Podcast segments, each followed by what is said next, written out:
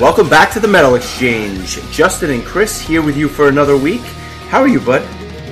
Doing well, my friend, doing well. Getting ready for the holidays, and it was kind of fun listening to this Eluveitie album. Just something a little bit different. This kind of blend of like folk, symphonic, death metal. It was cool. I'm looking forward to talking about it. Yes, so am I. It's interesting, and I'll get into it a little bit more, but I told you what was kind of the genesis, no pun intended. I actually have something to say about them in a little bit, but the genesis of why I chose this album, which when you listen to the entire album, I based it on the Outlier song, right? Like, it's kind of interesting that A Rose for Epona was the reason I chose this, but we'll get there. Anything new that you listened to this week that you think the people might want to hear about? The people. I want to share with the people a couple of things. First of all, this is a band that I've heard of before, but never really listened to, and I think the reason why is because all of their albums are not in English, and I think that kind of pushed me away, but I found it interesting that they released a Manowar cover of Warriors of the World, which is kind of one of the, I mean, came out like 20 years ago, but it's considered one of the newer Manowar songs because they haven't really released much, since the 1996 release. I'm blanking on the name. I'm pretty sure Hell's involved, but Louder Than Hell. That's yes, it. Yes. So, they've been kind of like a part-time band since then, and so it was interesting that they chose this, but it's cool because there's some really fun, guests on here, including Melissa Bonny, who we mention all the time from Ad Infinitum. You got to give the name of the band, man. You haven't even said it, and I'll be fun. It's funny. Oh, right. I don't think you can pronounce it. Fire Schwanz. I'm so sorry. So yes, it includes Melissa Bonny, Thomas Winkler, the former vocalist for Gloryhammer, and here's another name I'm gonna butcher, but Saltatio Mortis. And it's funny, like they actually have a little blurb that says it all started late at night when Hody and Alea from Saltatio Mortis had a cold drink together. How most things start, right? Yeah, typically, yes. But this is a really fun, like, guest laden, and this is a band that apparently has I think 7 or 8 members just to begin with, and then they have these 3, guests on it. I thought it was a really cool cover. You sent this to me, and I was like, not knowing what to expect, and it was pretty good. It's probably better than the Manowar version. I was never a fan of this song, but they did a nice job. And the video is about as cheesy as you'd expect, but still a fun watch for the 4 minutes or whatever it is. 6 minutes. Yeah, and so they have an album coming out called Memento Mori, and there's going to be a special edition that has a bonus disc with cover songs on it, and other than the Manowar song, they're also going to do an Amon Amarth, and believe it or not, the song Dragonsta Dinte. I probably butchered that one too, but easy for you to say that too, huh? The Numa Numa song, as most people remember it by Ozone, that was the internet sensation in the early 2000s. So that, I think, metalized would be very interesting to hear. So I thought I would. Yeah, I thought I would shine a light on that band just because, you had not heard anything by them either? No, this was a new name for me. I feel like they played Vakken or something like that. Maybe I've seen the name, but I was never familiar with the music.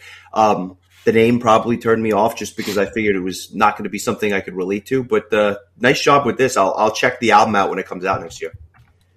Yeah, I'm actually very curious about the covers, but the sound of the band, I think, is not too far off from what we're going to talk about today. It kind of has that folky kind of symphonic folk kind of. I think this is done in a less kind of modern way. It's more of a medieval style, but either way, I'm looking forward to it. And I guess now I'm realizing that Saltatio Mortis is not a person, but actually an entire band. So this is quite the group of people they've brought together here. Yeah, I guess I learned a thing or two from just this one Manowar cover. Who would have thought? There you go. Anything else? Yeah, the one other thing I wanted to mention is that Sonata Arctica has two volumes of acoustic albums coming out this in 2022 called Acoustic Adventures, and they released the first single, which was originally a B-side, The Rest of the Sun Belongs to Me, which I have to say, this was during a time where I thought Sonata Arctica's B-sides were on par with any of their best album material, and this was one of those songs I really liked, and I remember it was included on their first live album, which I thought was interesting. But it's cool. It's a totally different take on the song. I know that all of the people that kind of crap on Sonata Arctica and how they've kind of gone soft in the later years are probably not going to love this, but I think it's kind of cool to hear some of these songs done in a different style. So I'm looking forward to these albums. So those are just two things to check out. Nice. I want to mention a couple of things myself. First of all, I mentioned Genesis earlier. I actually got to see them in concert this week, which was, different than the Abigail Williams, Swallow the Sun show that I saw last week, to say the least. These guys are so great. I was surprised because even though I won't say that I was ever a huge Genesis fan, I knew quite a bit of the material that they played, and they really did span their entire career. And it's funny because the stuff from the early days just sounds so different from that, the 80s material, almost like Rush in a sense, just the way that they've kind of transformed their sound over the years. But it was cool to see, the band, quote unquote, back together and whatnot. And I got to be honest with you, is obviously, people are curious to see Phil Collins, and it looks like his health is getting the best of him at this point. It was still great to see him out there rocking out, and Tony Banks and Mike Rutherford are just every bit as good as they were 50 years ago. So kudos to them. Really cool show. If it comes by your area, I would definitely try to check it out, just because when they say it's the last tour, I really do believe that this is going to be the last time to see them. So kudos to them. Do they play any songs from the Peter Gabriel era, or is it all the? Yeah, no. As far as I know, it was all the older material. It's funny because they have some great Peter Gabriel stuff, but both Collins and Gabriel are more known for their solo material at this point, I think, than they are for the Genesis material. But the crowd was rocking. They had played two shows at Madison Square Garden earlier in the week, and then they did a third show out on Long Island by me. So it was, it seems to be drawing quite well. So not too surprising, as the band hadn't been together in a very, very long time, decades even. So it was a cool show. Definitely good to see, and I'm glad that I went. Yeah, I'm looking at the set list, and it doesn't look like they missed anything I would have wanted to hear. Especially Land of Confusion, which is one of my favorites. So yeah, that was awesome. I have to say that was definitely one of the highlights. So kudos to them. A good show. And just two other items that I thought I'd mention. One band that I had mentioned briefly, I think it was when we did the dissection episode, and that was Kvain out of Sweden. They are a black metal band. They just released their new single, The Great Below, and it actually features a guitar solo from Jeff Loomis, guitar player extraordinaire from, obviously with Arch Enemy now, formerly with Nevermore. A cool black metal song. I'll post that during the week. I don't think I had sent that to you yet, but you'll obviously see that. But one thing I definitely did send to you was some music by a band called Old Gods of Asgard. And they build themselves as the greatest heavy metal band on the planet, which I thought was kind of ironic. Obviously, it's tongue-in-cheek, but it features... Manowar's going to get pissed. I know. You know how they feel about that. They feature members of Poets of the Fall, which is kind of like, I guess we'll call them an alternative band from Finland, who I think... I can speak for both of us. We are both huge fans of at this point. I've been listening to them for some time, but this is really kind of like a metal project that they've been doing in connection with the Alan Wake video game series, which I've never played, but from what I understand has quite the following. So they seem to do the soundtrack in this, you know, metal style. And I sent you one of the tracks earlier this week, and I just kind of stumbled upon it. This is really good stuff.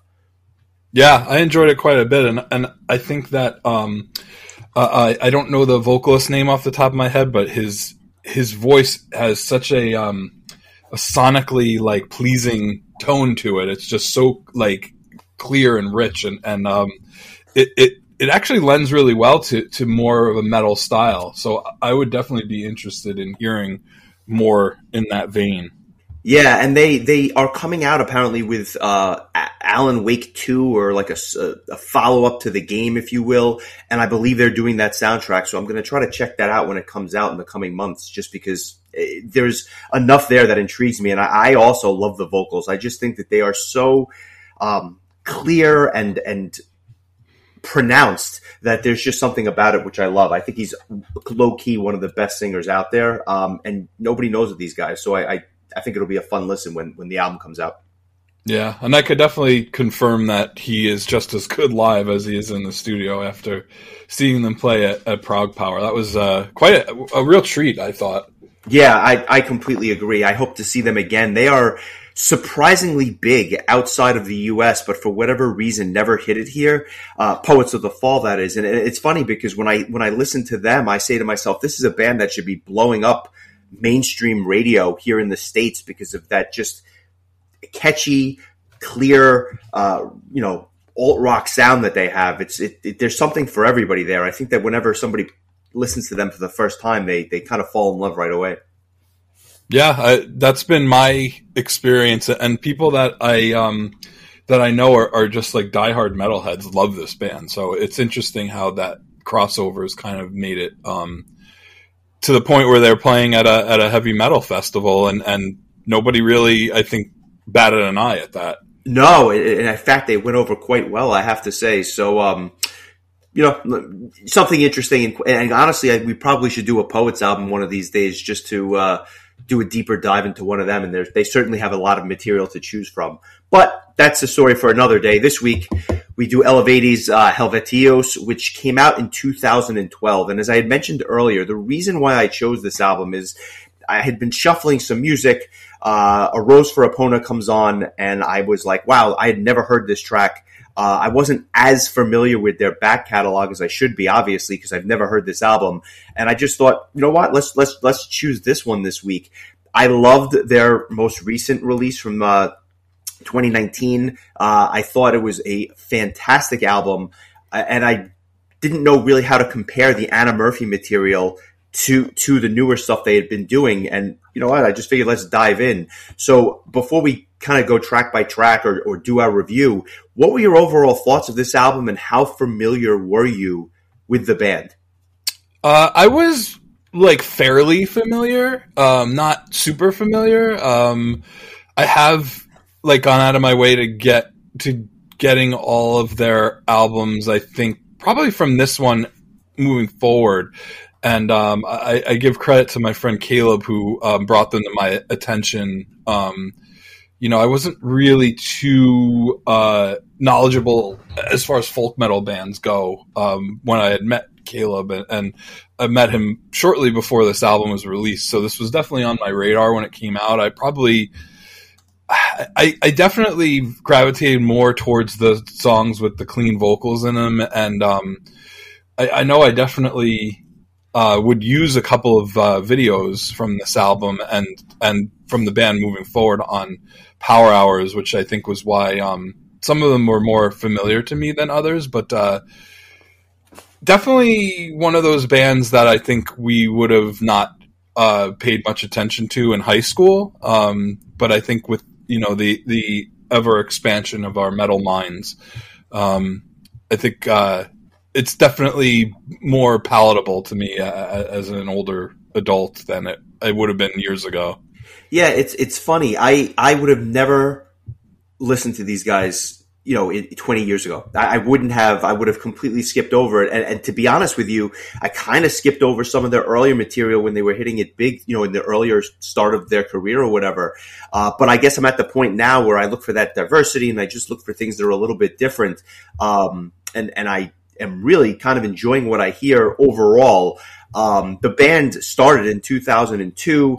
And they've been going ever since, and they've had a lot of kind of success over the years with a ton of U.S. tours and tours really all over the world. And despite numerous, and I mean too many to name, lineup changes, guest musicians that have done a lot of guest spots in terms of vocals and different instruments and whatnot, they are still going strong, and they don't seem to be slowing down. They're obviously due for a new album. I've not seen them live. I definitely will check them out next time they come to town because I feel like they would probably put on a massive live show. But just a really, really interesting band. And I guess the best way I would describe this is it's melodic death metal meets folk, right? Like, I mean, it's folky melodic death metal. That's what this is, in my opinion, just summed up in a nutshell. Yeah, I mean, it's been a while since I listened to their most recent release, Ategnatos. Man, I am just getting reamed today with pronunciations. But do you remember it being as death vocally? I feel like it was a little more balanced. Yeah. Or I was just gonna say, accessible to people who are not as big a fan as the death vocals. I felt like there was maybe more of that on Helvetios, but I honestly, it's been.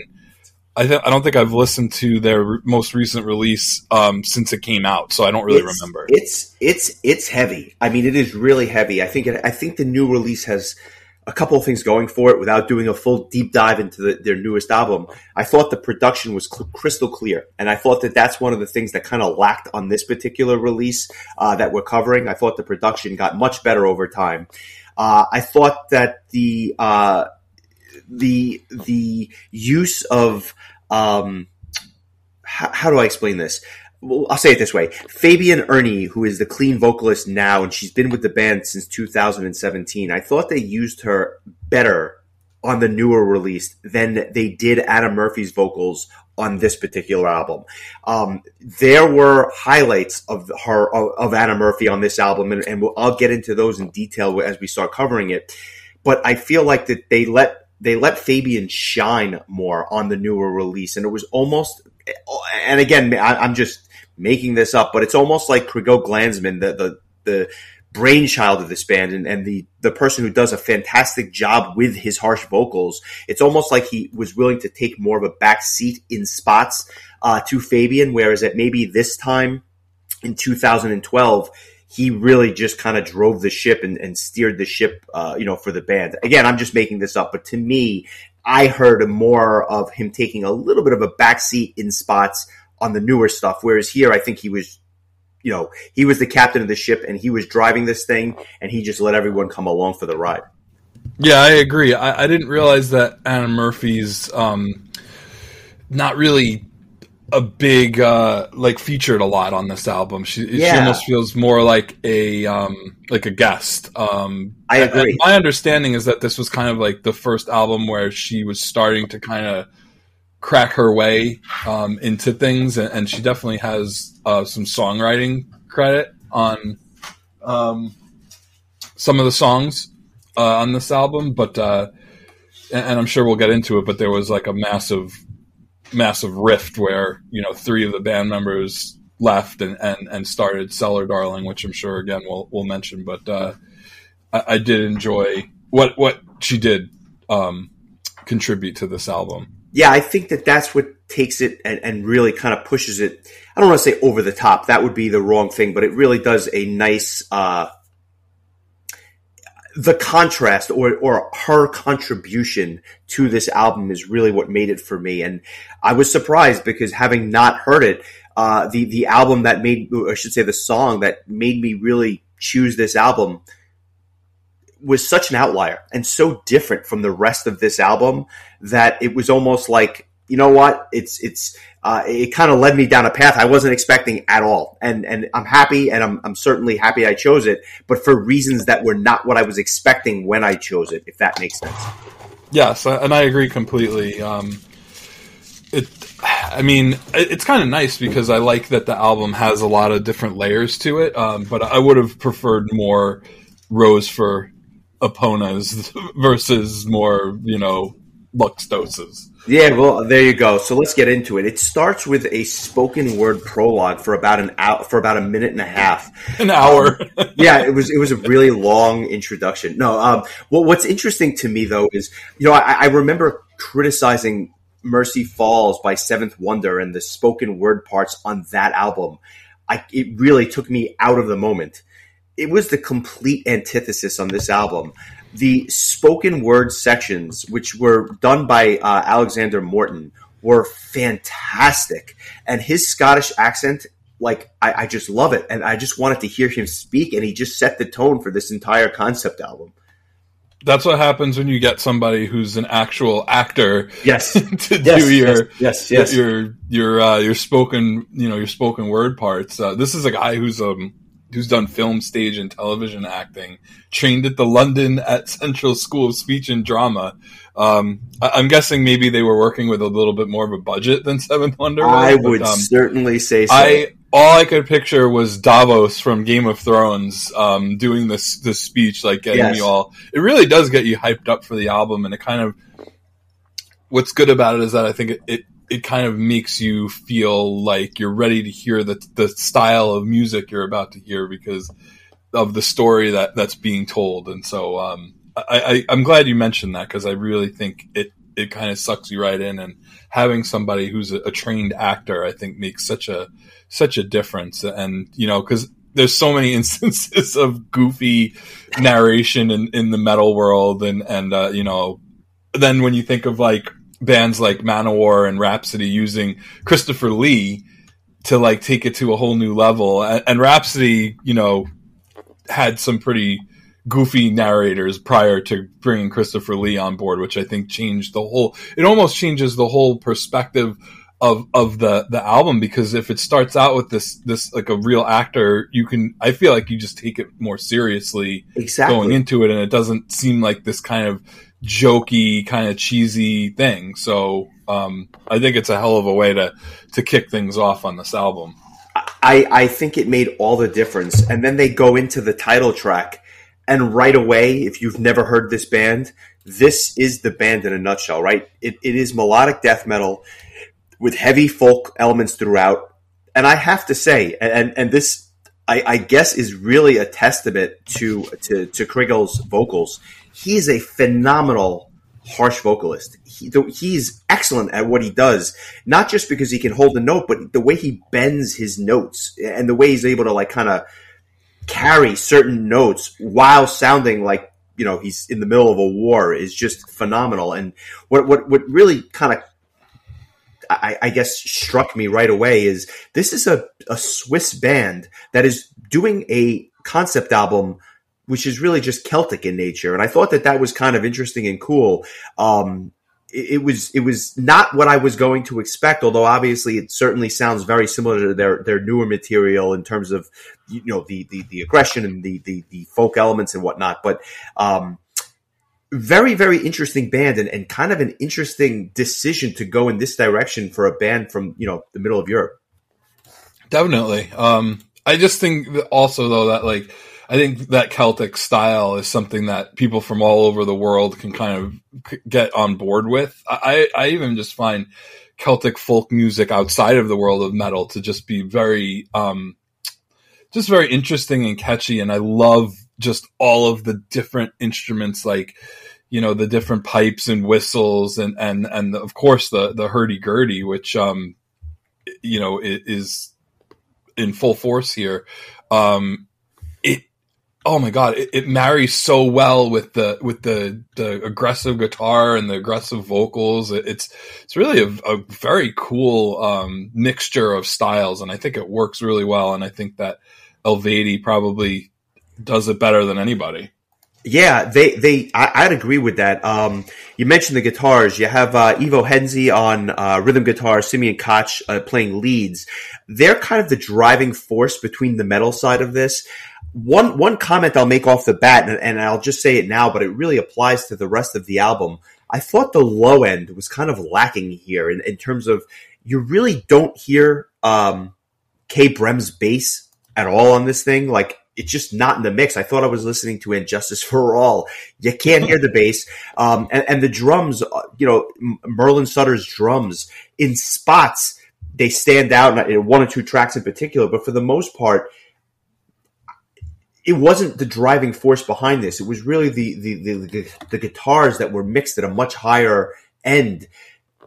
But it made for like a muddy sound, and I didn't love the production on this album. I think they did a much better job on the most recent effort.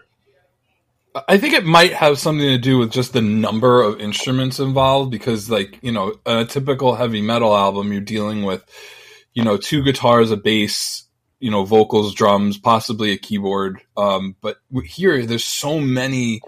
You know, you got a harp, and a tin whistle, and a low whistle, and Uillean pipes, and a mandala, and a hurdy-gurdy. And I don't even know what half these things are. I know, neither do I. There's fiddles, there's bagpipes. There's a lot going on. It's almost, part of me wonders if the battery was kind of hidden on purpose to kind of put more focus on all of the more Celtic style instruments. So I'm not really sure. It didn't really ring out to me that the mix was off or anything. You usually have a better ear for that than I do, but I just think there's so much other stuff going on. It was kind of hard for me to even like pick it out.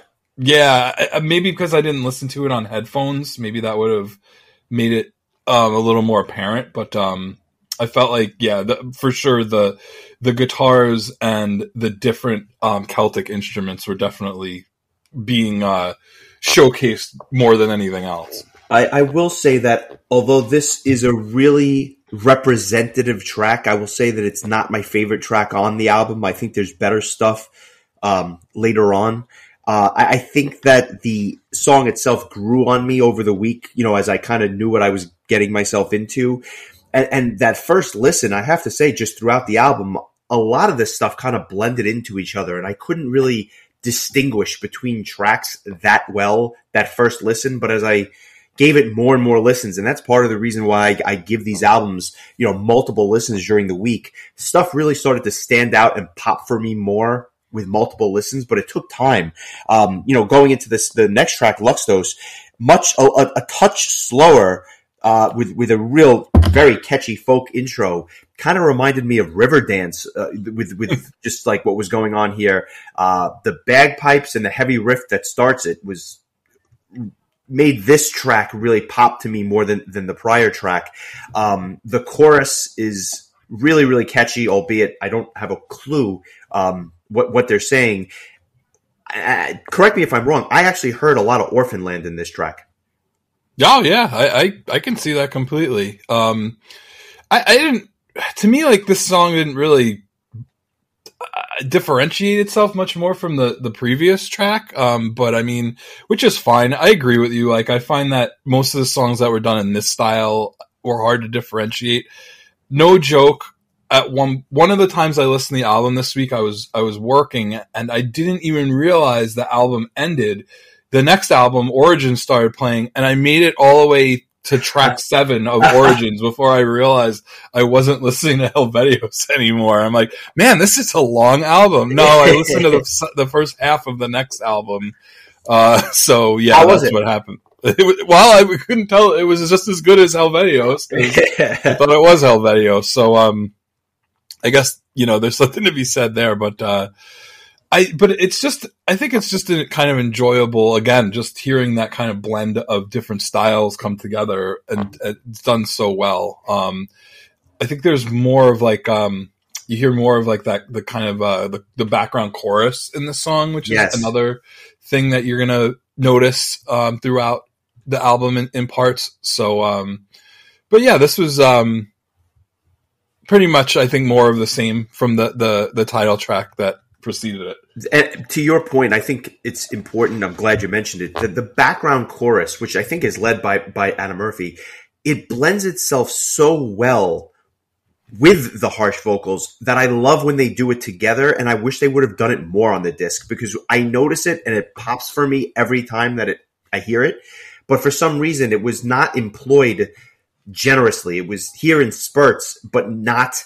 it didn't permeate the entire album, and I'm not saying it should have, but it could have, and I think it would have been well served to do that. The next track is Home. This is kind of the epic track on the album, and I use that loosely. One of the things I do like about the album is that the tracks are kind of short. You're in, you're out, you're on to the next one, even if they do sound similar in spots. This track, Home, is the epic track. It's over 5 minutes long. It's the only track on the album, which is... quite frankly, over 4.5 minutes, let alone 5 minutes. It has another, again, folky intro, but the song really picks up with the verses. I found this song to be kind of unremarkable, except ironically the drums, which I mentioned earlier. This was one of the few spots, especially in the instrumental section, where the drums stood out for the first time. Yeah, I don't know that I have much more to add. I think what you said pretty much sums it up. Now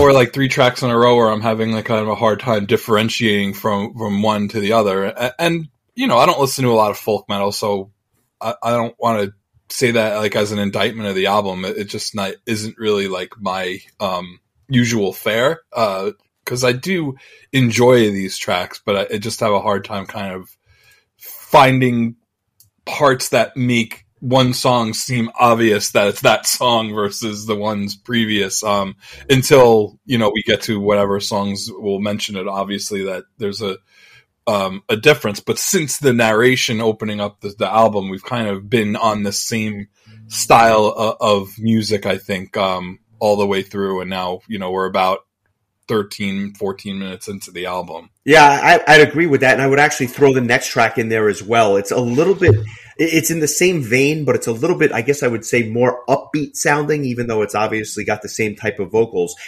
That song is Santonian Shores. I popped every time I heard this. I think of the first kind of like four real songs on the album, this to me was probably my favorite. And what I really hear here, and there's a couple of times where I noticed this, if you take out the folk elements, this is a Soilwork song. This is Soilwork with, and then you just add the hurdy-gurdy and some of the other instruments on the top. I like this track a lot. I thought it had a really cool bridge that connect the verses and the choruses. And here again, you're in, you're out, and it's not like overly self-indulgent, which I thought was nice, because a lot of the times we listen to this prog stuff, which is, you know, it kind of goes on. There's an instrumental section. It goes back to the chorus, another instrumental section. Here, you're in, you're out, you're on to the next song. And I really liked that style. You know, it was a nice contrast for me, but I thought this was probably the best of the four tracks. Yeah, I would argue that Soilwork has always been in need of more hurdy-gurdy, but I do, again, like I love how these songs kind of start out with just like so many different instruments that you're not used to hearing listening to, you know, your typical metal album. And again, it kind of like goes into that same, you know, that same type. And like you said before, like I think that more of a mixture of the vocals would have made, I think, may have made things a little bit more interesting. That's just personal preference for me. I happen to generally enjoy clean female vocals more than clean male vocals or harsh male vocals. But so like, and I really love when there's male and female vocals together, because I feel like not a lot of bands employ that. I think of, you know, like Marco becoming a big part of Nightwish as kind of a taste of that, or just Epica in general, but just like getting that taste of that Beauty and the Beast, as they say, sound. This album needed more beauty and less beast, in my opinion. Yeah, I'm with you. The next track is a nice transition point, or you finally get the taste of something different. And I was shocked when I heard it, because it goes on for like over 4 minutes. I don't know that it necessarily needed to be that long, but Scorched Earth really kind of starts with this, I guess the easiest way to describe it is like this chant, if you will, obviously not in English, where it just kind of serves as a transition or breaks up the monotony of the songs that come before it. Again, a very strong Orphanland influence here. It almost sounds Hebrew to me, although it's obviously not. Just an interesting track that, again, I think it's very important to help the flow of the album. Would you agree with that? Yeah, I thought it was a little long. I mean, I'm used to, like, when you hear a song like this on an album as it being kind of like an interlude where it might be like a minute or something. But I think it's interesting just to talk about the style. The vocalist was Christoph Pelgen, and it's known as Gwertz, Gwertz vocals. And so I kind of wanted to look into that because I don't know what it means, but it's a type of folk song of Brittany, which is the farthest west of the regions of metropolitan France. You're going to get a little bit of history lesson here, so hang in there.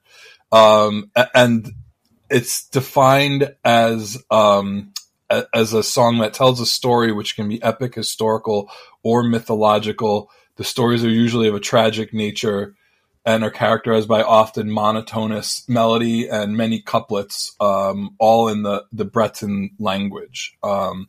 Historically sung unaccompanied, but some modern musicians use limited instrumentation with it. So you're definitely, I mean, that really describes the song pretty well. You're definitely getting some of the flutes and pipes going on with the vocals here, but no guitars, no drums, nothing, none of those like heavy metal elements. And I thought, I agree with you. I thought it was a much needed kind of change of pace from the first few tracks, but I also kind of was like, thought it went on a little bit long.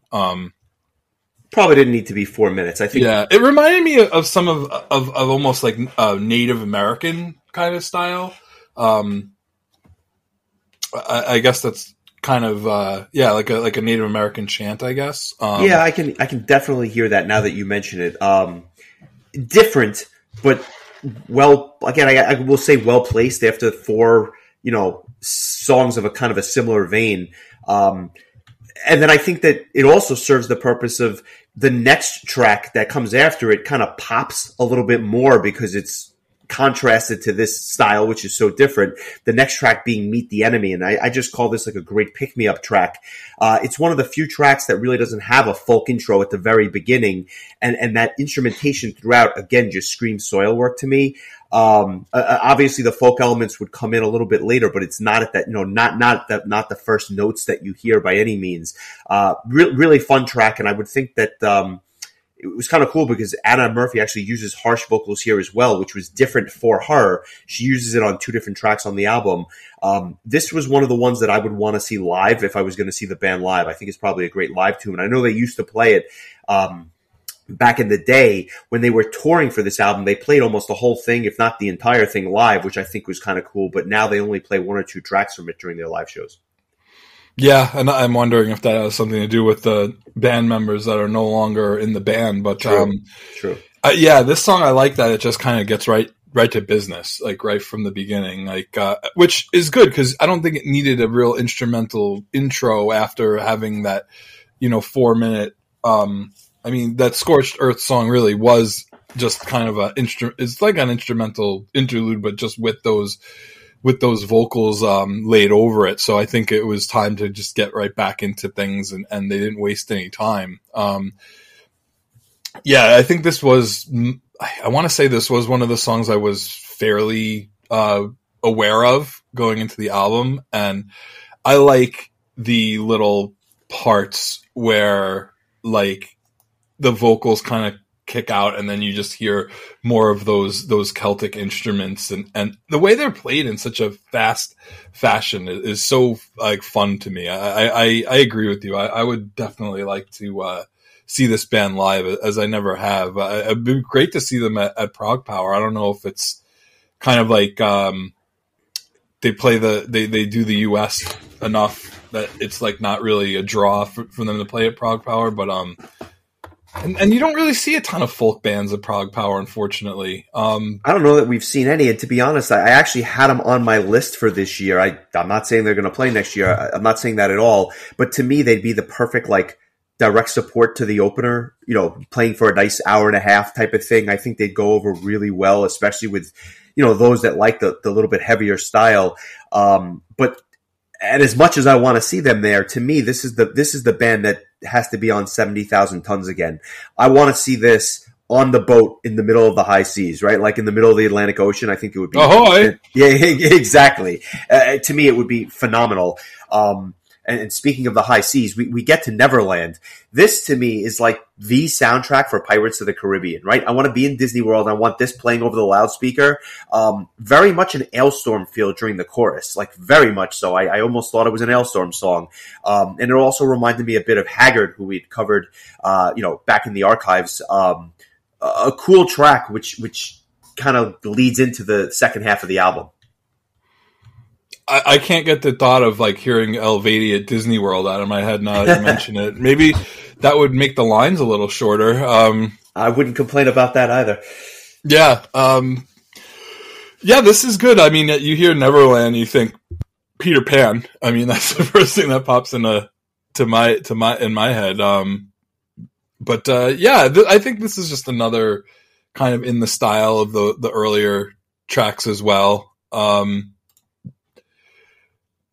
Yeah, more of the same for me. I don't think that there's been so far one song that I've not liked on this album, but I just, you know, like I've said, it's a lot of similar sounding things to me. But enjoyable but unremarkable, I guess, is the way I would kind of describe it. Like nothing I would turn off. I really liked it, but nothing that's just screaming like I gotta repeat that, I gotta play that particular track again, is the way I would describe it.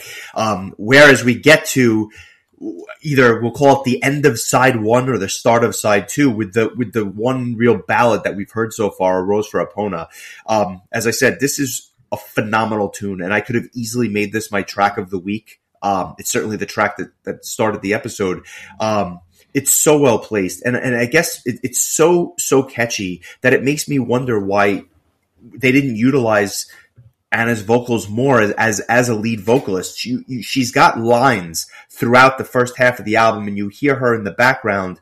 But this is where she comes, you know, front and center. And I guess it's really why I love Cellar Darling, right? Because she's an underrated vocalist with a unique style that just lends itself beautifully to this, you know, Celtic or, you know, this folky music. Do you see the bloodshed in this fair war? Have you forsaken us? Have you forgotten our faithful men calling your name? While I stand before you, while we perish, while I lay down the trends and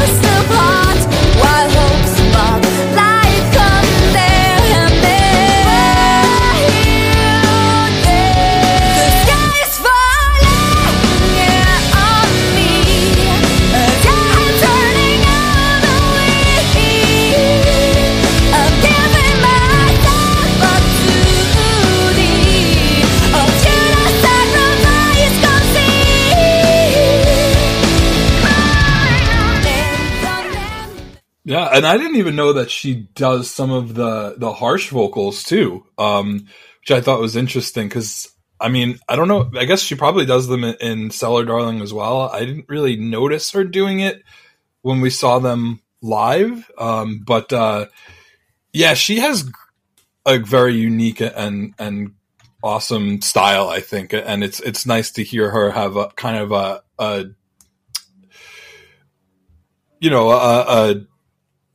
spotlight for this tune here, and this is a song I definitely knew going into it. Probably the song I knew the best, and I like this song a lot. It might be my song of the week. I haven't decided yet.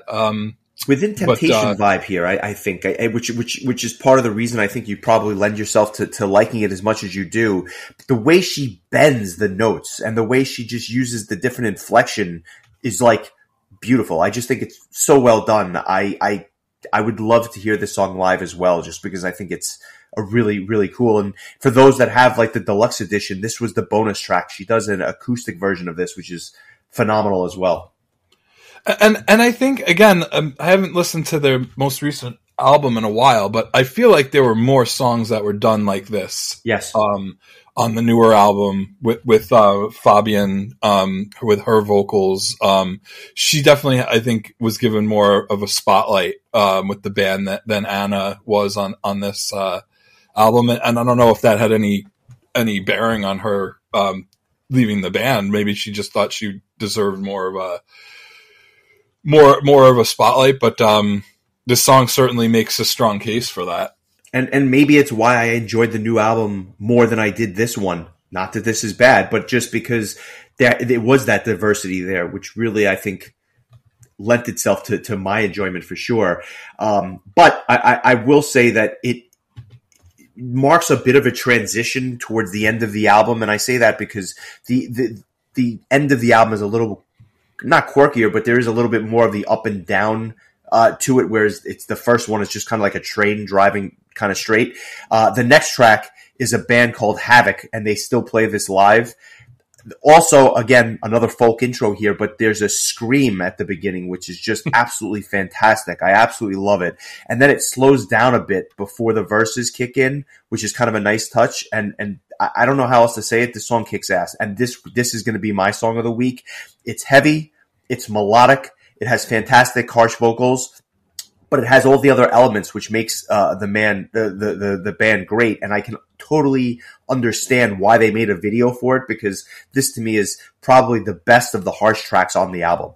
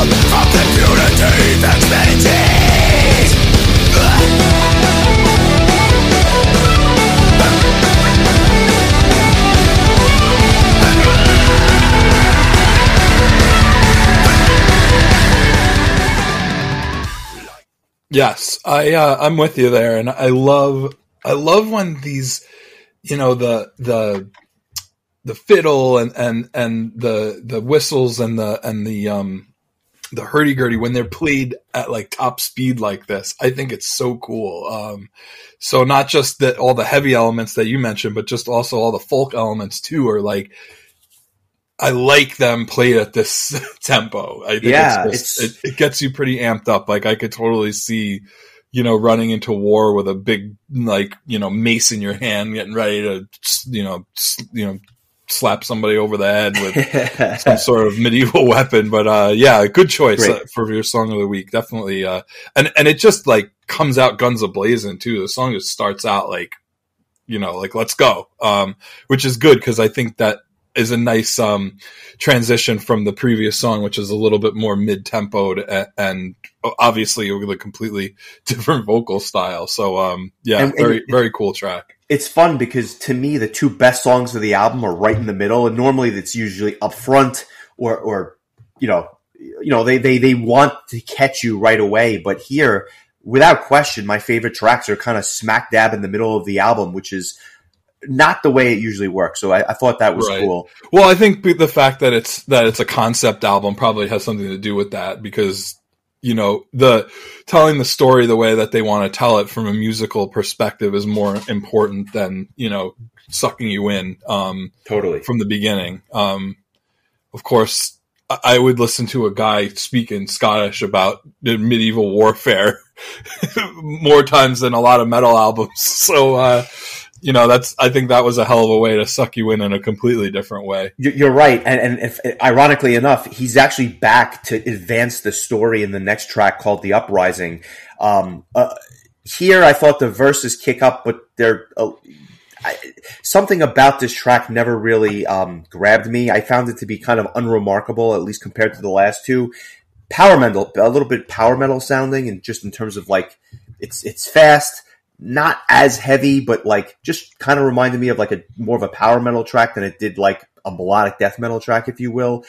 Not my favorite track on the album by any means. It's kind of unremarkable. Yeah, it's just. Kind of there. And you know, going back to the fact that this is a concept album, I sometimes I feel like there's songs like this kind of like it's like a disservice to the song almost, because like it's probably just, you know, a more of a you know, a transition in the story. And I don't know that, I'm just, you know, speculating, but so like you end up with songs that are just kind of like almost filler. And again, like good filler, but you know, still, like you said, nothing that's like truly remarkable, but, I'm sure we're going to get people that disagree, especially if they're like big fans of this kind of style of music. I mean, we're kind of noobs in this world, yeah, but and to be clear, I really enjoy it. I just don't see that it's like it's weird, because the way I'm describing it, I probably seem like I'm glossing over certain things, but in a way, it's actually a testament to the fact that I liked it. I don't know. It's a weird contrast, and what's also kind of interesting is. It takes them, you know, a dozen tracks for them to have their first completely instrumental interlude, which I thought was interesting, and that's the song "Hope." Not as cheesy as like a Rhapsody interlude, but you still have to kind of be in the mood for something like this. And by and large, this week I suppose I was, which I really, really liked. And to your point from earlier, I thought this song sounded better than a lot of the other stuff on the album, and maybe that's just because there was fewer tracks in the mix, but I thought you could hear the instrumentation a lot better on this one, including at one point a washboard or what sounded like something scratching in the background. Very subtle, but I thought it actually made the song really, really interesting, and I actually thought this was kind of an underrated gem towards the back of the album. Yeah, and any song with a recorder in it is always brings me back to playing hot cross buns in first grade. So I thought, you know, in all honesty, I felt like this album could have used something like this earlier, like in the first half, maybe to break up some of the songs that all kind of ran together, just to kind of break things up a little bit. But I thought this was nicely placed and kind of gives you a little bit of a breather from a lot of the aggressive tunes that have gone on so far. And again, like if you're a fan of these Celtic instruments, this is just another kind of showcase of that style. And I suppose you do have to be in a certain mood to listen to it, but it's definitely cool. And I feel like they would have done themselves a disservice by making the entire album just like Helvetios and Luxtos all the way through. It would have been enjoyable, but I think it's just some of these more varied, different styles make it more interesting. And I think that as a band, I think that they kind of realize that, and that's why I think they kind of mix it up a little bit more later on in their careers. This is just very good, a very good little instrumental interlude. And I think it also helps make the next song, which is probably the most brutal track on the album, pop that much more. It's under 3 minutes. It's called The Siege, and it is just a very, very heavy song. But it shows the contrast again here between the two singers, because Anna Murphy is just screaming in the background, but it actually provides a really nice touch on this track. I had the earbuds in, and at one point it almost sounded like surround sound to me, which was really, really cool. I think it's another example of you're in, you're out, and it's so short, but it didn't need to be any longer. It's just a really cool track. I thought The Siege was one of the better tracks on the album as well. Yeah, and you know what? Like, I don't think that it would have been a bad thing to have more of her doing these harsh vocals throughout the album too, just for a little bit more of a dichotomy vocal-wise, because I think it's done well here. There was a review by Stormbringer in Austria that compared this track to the style of Sepultura, which is a Brazilian band that I'm not super familiar with, but I thought that was an interesting comparison because, you know, you've mentioned a number of different bands that this album kind of reminded you of. And so I just thought I'd throw another one. And they also called the entire album a piece of art, which I think is pretty much just as positive of a review in three words as anybody could possibly ask for. Well said. And I'm going to throw one other band into the mix with our next track, Alessia. And that's Evanescence. It starts with this kind of like dark piano sound over orchestration, which is really, really cool. And I thought it was well done. Eventually harsh vocals is going to kick in, a little bit later in the song. And I love when you have either the cleans or the growls combined with the male growls here. I think it's really, really cool. And what I found myself finding is that I think I like the second half of this album more than the first. This is another really, really awesome song. And I have to say, there's this outro, which is probably the best outro on the album, where you have these chanting vocals, which is almost church-like in nature. Another fantastic tune. And they're kind of, at least for me, they've kind of, with 4 or 5 out of the last 6 tracks, they've really hit kind of, home runs. Yeah, I agree with you that I enjoyed the second. I just think that there's more variation in the second half of the album, and it feels more like there's just different things going on and not the same kind of. And again, maybe that was the goal, but I do like that there's a little bit more variation. This is a really good song. I like this a lot, and I just love the like you said the heavy vocals from Chrigel with like laid over Anna's clean vocals. I think that they missed an opportunity to do more of this throughout the album. Again, might not have been their artistic vision, but it's just what I personally would have liked to have heard more of. And I'm going to let you pronounce the next track. I've embarrassed myself enough in this episode. So I was afraid you were going to say that. Unless you have more to say about this track, but I'm not even going to touch this one. Like, so I've there's 2 in a row here, which I struggle with, but I'll Tullianum. That's what I'm going with. And correct me if I'm wrong. A very, very short transitional track, spoken words here. Not really just a precursor to what I'll call the final musical piece on the album, which is, wait for it, Oxyldonnan. I think I'm going to just go with Oxyldonnan because I can't say it. It's a mid-paced closer of not the greatest track, but yet a fitting end to the album. I don't have much to say about it other than it kind of reminds me of some of the stuff that was in the first half of the album, but it does pick up speed the second half of the song, and I thought that was a nice contrast. And ultimately the album ends with more spoken word outro, which again I guess is fitting because you're kind of going full circle with the way you started, and then this like folky instrumental section that takes you out. And again, to me, it's Frontierland at Disney World through and through to end this album. But it's cool, it's well done, and it just provided for an enjoyable experience, and I enjoyed it every time I listened to it. Yeah, I thought that the last like musical track, again, I'm not even going to pronounce it. It reminds me of that SNL sketch where the guy from the Knicks is covering the Rangers, and he goes, he's looking at Brady Shea's jersey, and he goes, "There's a S, a K, and a J all in a row, so that's a nope."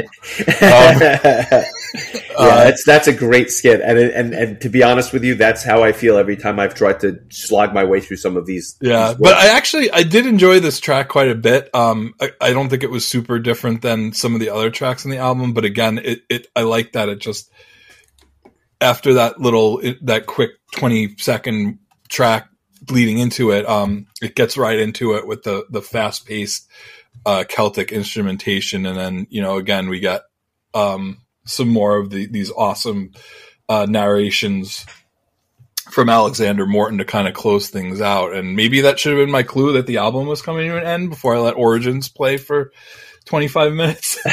But yeah, I agree with you. Just a very overall enjoyable experience, if not a little bit on the like one note kind of side of things, as far as like some of those like first few tracks. It took a while for the variation to kind of kick in, but you know, overall I'm glad you chose this, because again, I don't know that I would have gone back and listened to it you know, otherwise, and I'm glad I did, because it's definitely opened my ears to wanting to hear more from this band, because there's a lot of talent. And even though, you know, several of the members have since left, Chrigel Glanzmann, who's pretty much been the brainchild of this band from the start, is still there and providing the bulk of the songwriting, to my understanding. So yeah, cool band. I think we should probably briefly just mention, you know, what would end up happening as far as the band members kind of picking up and leaving. What ended up happening was Anna Murphy, along with I just want to make sure I get the band members correctly. Yeah, so Merlin Sutter, Anna Murphy, and Ivo Henzi were the three members that left the band. And basically what happened was Merlin Sutter was, I guess, asked to leave the band, and Anna and Ivo chose to go with him. And in I guess a sign of solidarity. And so they started the band Cellar Darling. Nicole Ansperger, who was originally in the band, and I believe is that she is Chrigel's Chrigel's wife or girlfriend. She had left the band, but then so this was her coming back. Elaine Ackerman would replace Merlin. Michelina Malice would replace Anna, and Jonas Wolf would replace Ivo, and then as well as the addition of Fabienne Erni, who I think is a wonderful vocalist. I enjoy her quite a bit, and I especially like what she did with the band Illumishade that started in 2019 as kind of like a side project for her. Where I think that you can get to hear more of her vocals, like, you know, more of her like leading the way.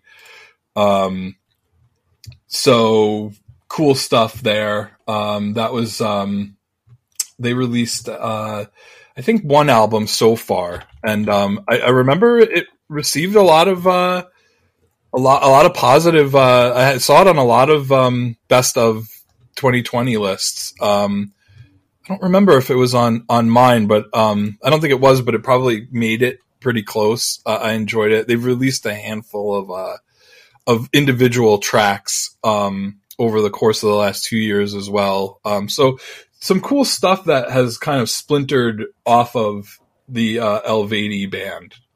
So that's pretty cool. Well said, well said. But I have not heard your track of the week, so I'm curious to see where you're going to go with that. Yeah, I'm going to go with Rose for Epona, not just because it has the name of Link's horse in it, but I just think that it's a song that by its very nature stood out compared to everything else, just because it was the most different. I like it. So that will be... so we have a 1-2 punch of those two tracks of Rose for Epona and Havoc as our songs of the week. I usually pitch to you for your rating on a scale of 1 to 10. I'll just lead with this, and I'll say it was a 7.5 for me. I thoroughly enjoyed it. I don't know that it was an album that I'm going to be dying to go back to, but ironically, I think it will actually make me go back and listen to the band's other stuff that I may have skipped over and see if there's any other gems in there as well. But overall, just an enjoyable listen, and made me appreciate the band that much more because, as I said, I thought the last album was phenomenal. What about you? I think I'm right there with you. I think a 7.5 is definitely where I'm at as well. And it's definitely piqued my interest as far as listening to the following three albums more so than the previous stuff. I just think that they kind of are, in my taste, have been trending upwards since this album. And yes, being that this album was as enjoyable as it was, I can only imagine. I don't think I ever actually listened to Evocation 2, even though I did buy it. I just never really listened to it, and I didn't really listen to much of Origins either, to be honest, unless it was by accident. Yeah. But I do remember listening to Ategnatos when it came out and really enjoying it, especially on Ambiramus. That was my favorite track from that album, and again, it was like all the things that I loved about the album we spoke of today. It's that fast Celtic instrument style, but with Fabienne's vocals and good stuff. I'm definitely gonna have to go back and give this another listen. But I think that I just even popped on Ambiramus again, and there's definitely, you could tell just from this one song that there's more melodicness going on. Yes, 100%. It's a little less harsh and a little more melodic, and I think that makes it a little bit more easier to digest on first listen. So, definitely would like to kind of go back and give this a listen. And it's an interesting band because I feel like there's not a lot of popular metal bands that have this sound. And this band, like you said, certainly has made their way through the States doing headline shows. I think they opened for Children of Bodom at one point because I think they played here in Rochester at a venue that I don't think is open anymore. And I kind of, in retrospect, I wish that I had gone. I think that would have been fun. Sucks that I'll never get to see Children of Bodom. Regrets. Go to concerts, you never know when they're when they won't be back, unfortunately. I'm very curious to hear your album of the week for next week, but before we get there, just a couple of news items I thought were kind of interesting. Number one, Anathema, a band who I just absolutely adore, and unfortunately a band who is no more. There's been rumors and whispers that a new band, a legacy band, if you will, called Weather Systems, aptly named after the album title from the aforementioned Anathema, is coming together. And essentially, I saw a news article back in May, which I guess I had missed, but a news article which basically said that Daniel Kavanagh is going to start this new band, Weather Systems. I saw a GoFundMe for, I guess, getting that project on track, where I guess, they needed the funds to kind of get going. But as a huge Anathema fan, I am so curious to see if this Weather Systems project comes to fruition. I am just, and I love them. And I think that any new music from the Kavanagh brothers is something I am always going to be interested in.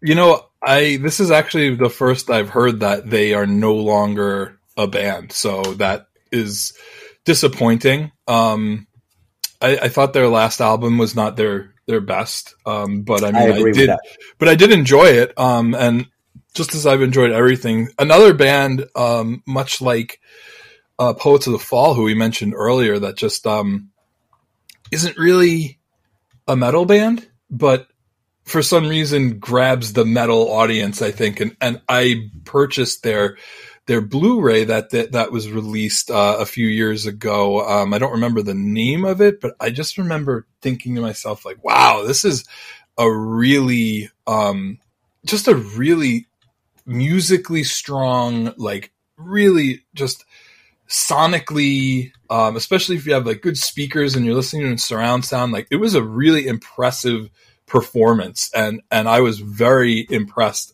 even though it was not a metal band, with that Blu-ray in particular. Really good stuff. I do want to look up the name of it because I feel like it's worth. I believe it's called A Sort of Homecoming, and it's absolutely phenomenal. But I'm gonna blow your mind, and I'm gonna tell you that if you go listen to the first Anathema album and tell me they're not a metal band. They actually started with death metal vocals. They were a death metal band. And then they transitioned into what you hear now slowly, but they certainly got there. And it's amazing when you listen to that early Anathema material and you compare it to the stuff that they are most known for, the Weather Systems and other, you know, other albums that have come out in like the last couple of years. Not least of which is We're Here Because We're Here, which recently celebrated its 10th anniversary. That stuff and the newer material, which is, you know, kind of like just rock or radio rock in many ways, is so different to albums like Alternative 4 and Eternity, which came out in 1996. Give that a listen and you'll be shocked to hear what they're – I mean, it's literally two different bands.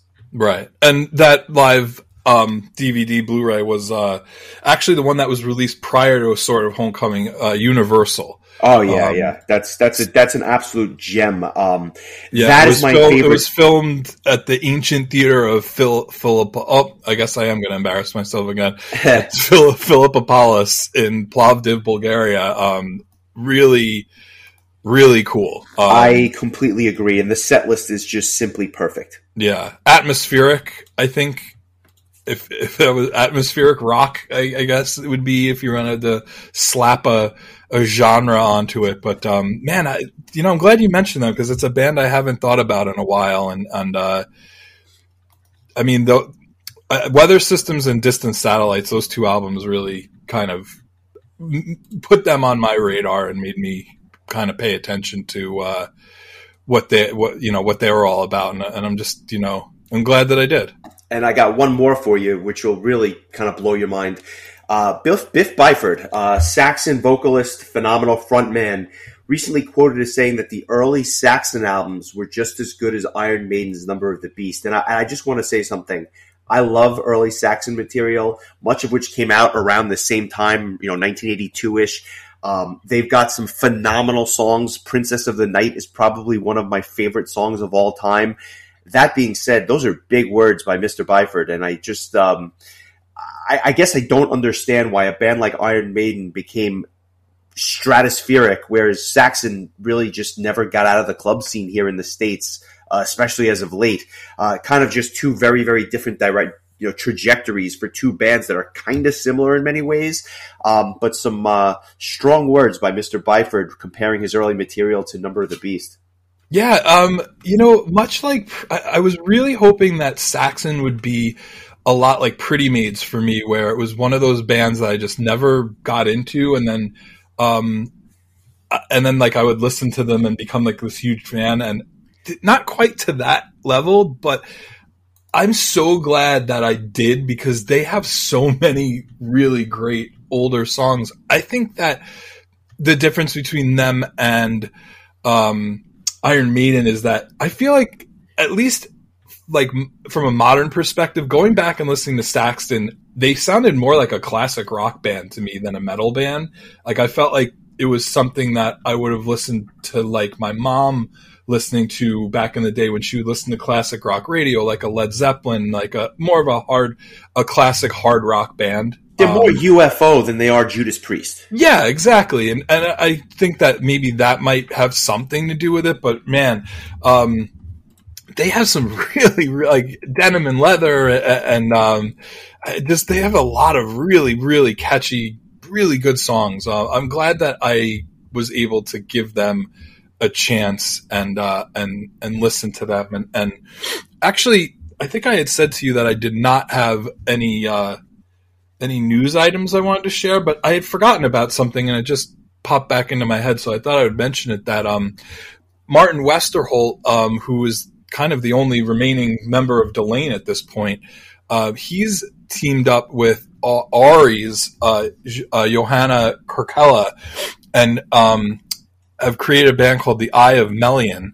It's, speaking of like fantasy orchestral music, I gave this track a listen, and if you're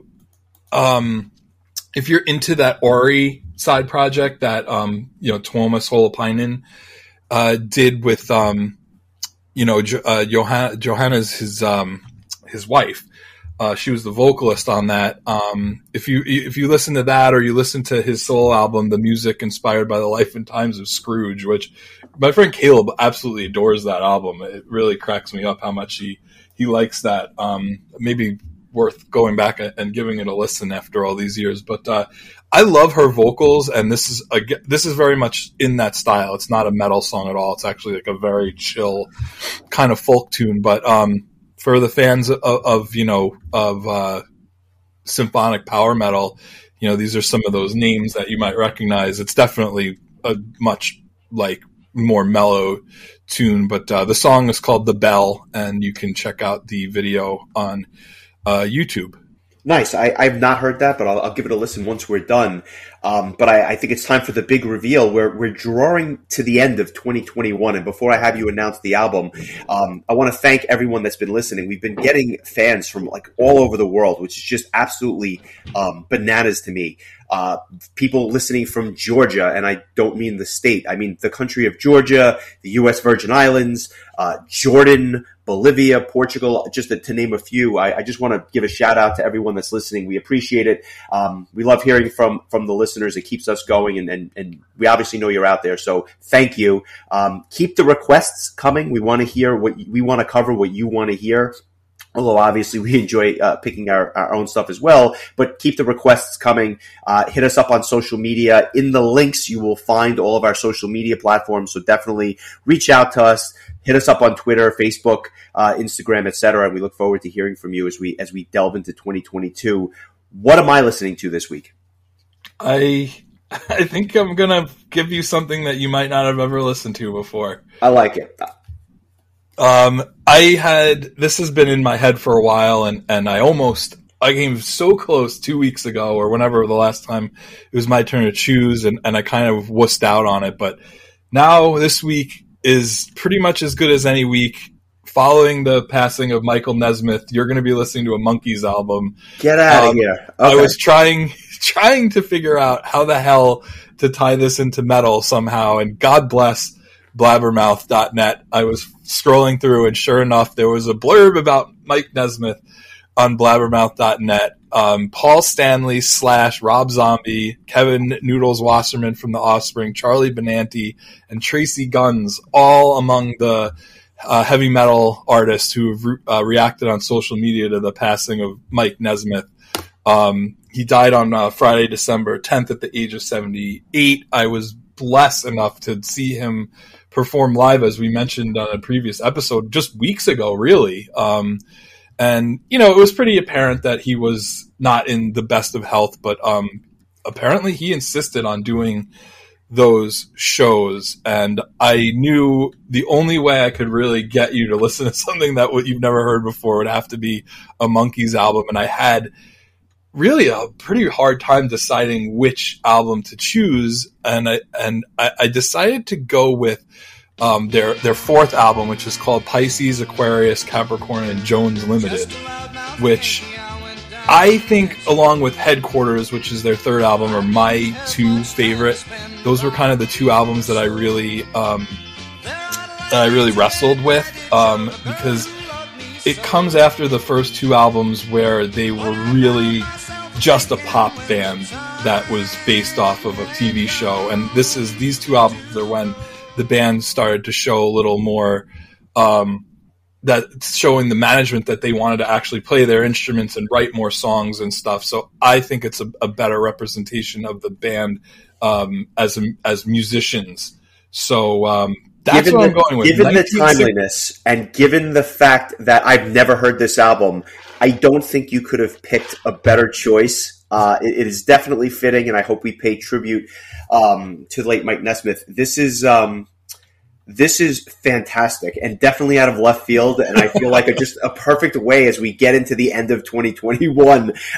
Excellent choice. I've got nothing else to say because I just don't know what to say other than I look forward to listening to this at least a half dozen times during the coming week. Well, I just want to point out that this was the first band that I ever loved as not a teenager, but as like a 5 or 6 year old. And I'll go into deeper in that when we do the episode. But I also think that a lot of these older metal musicians and hard rock musicians have a strong affinity. And I'm just going to read what Paul Stanley had wrote. And he said, "Sometimes it's hard to know why someone's passing hits you a certain way, but this is another one that hit me. I watch my world change as people that I thought to be timeless pass on, and that is sobering. Lives end and life goes on. Rest in peace, Mike Nesmith." I mean, if you weren't a fan of the band, I mean, people that grew up in the late 60s and then the revival in the 80s where MTV was replaying all of the episodes of the TV show, which that was what kind of how I became a fan. And again, I'll tell more about that next week but the TV show is timeless. It's very, I think it's still very funny. But that combination of a sitcom mixed with music was such a totally different thing. And I think the band doesn't get the credit they deserve of making some of the greatest songs ever and had some really fantastic musicianship going on. You know, they've been shunned by the Rock and Roll Hall of Fame, but so is Iron Maiden. So they're in good company. No question about it.